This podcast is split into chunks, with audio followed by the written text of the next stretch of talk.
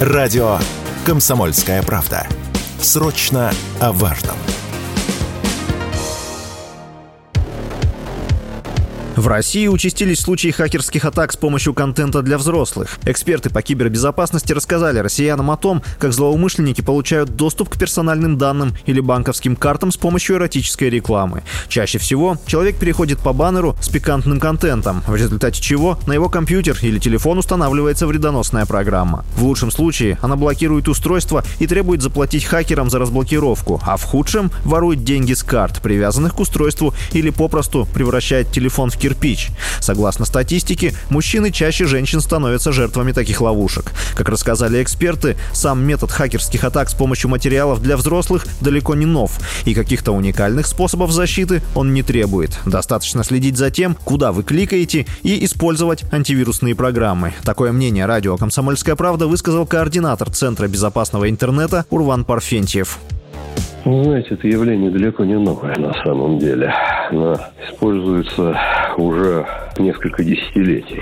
Совет безопасности, собственно говоря, все те же самые, что и для других категорий контента. То есть, во-первых, пользователь должен э, уточнить, перепроверить, куда его, собственно говоря, ведет соответствующий баннер. А во-вторых, конечно же, да, не игнорировать сообщение о безопасности. Если ваша защитная ПО информирует вас о том, что с этим контентом может быть что-то не в порядке, нужно воспринимать это не как паранойю антивируса, а как реальное предупреждение. Не менее популярны в России за последнее время стали и телефонные мошенники. Так, например, недавно в Салихарде произошла громкая история. Аферисты убедили десятилетнюю девочку в том, что ее родители попали в ДТП и им срочно нужны деньги. Она стала искать сбережения по всему дому, но ничего не нашла. Тогда собеседник сказал ей выбросить телефон и сесть в заказанное такси.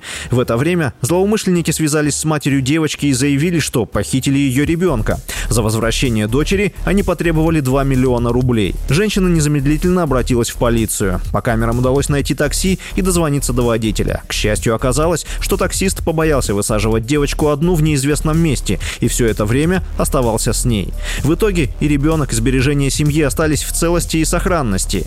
Защититься от телефонных мошенников можно разными способами. От современных приложений до использования кодового слова в разговоре с родственниками. Об этом радио «Комсомольская правда» рассказал генеральный директор компании «Интернет-розыск» Игорь Бедеров.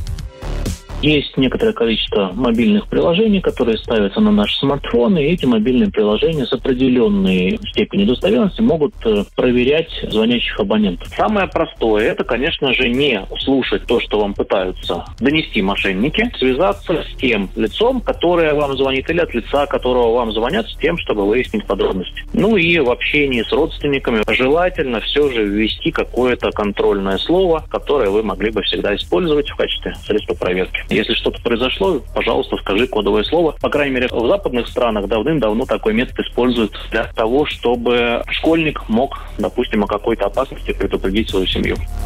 Согласно статистике Центробанка, за прошлый год россияне отдали мошенникам рекордные 14 миллиардов рублей. При этом вернуть жертвам удалось менее 5% от украденных средств. Это минимальный показатель с 2019 года. Василий Воронин, Радио «Комсомольская правда».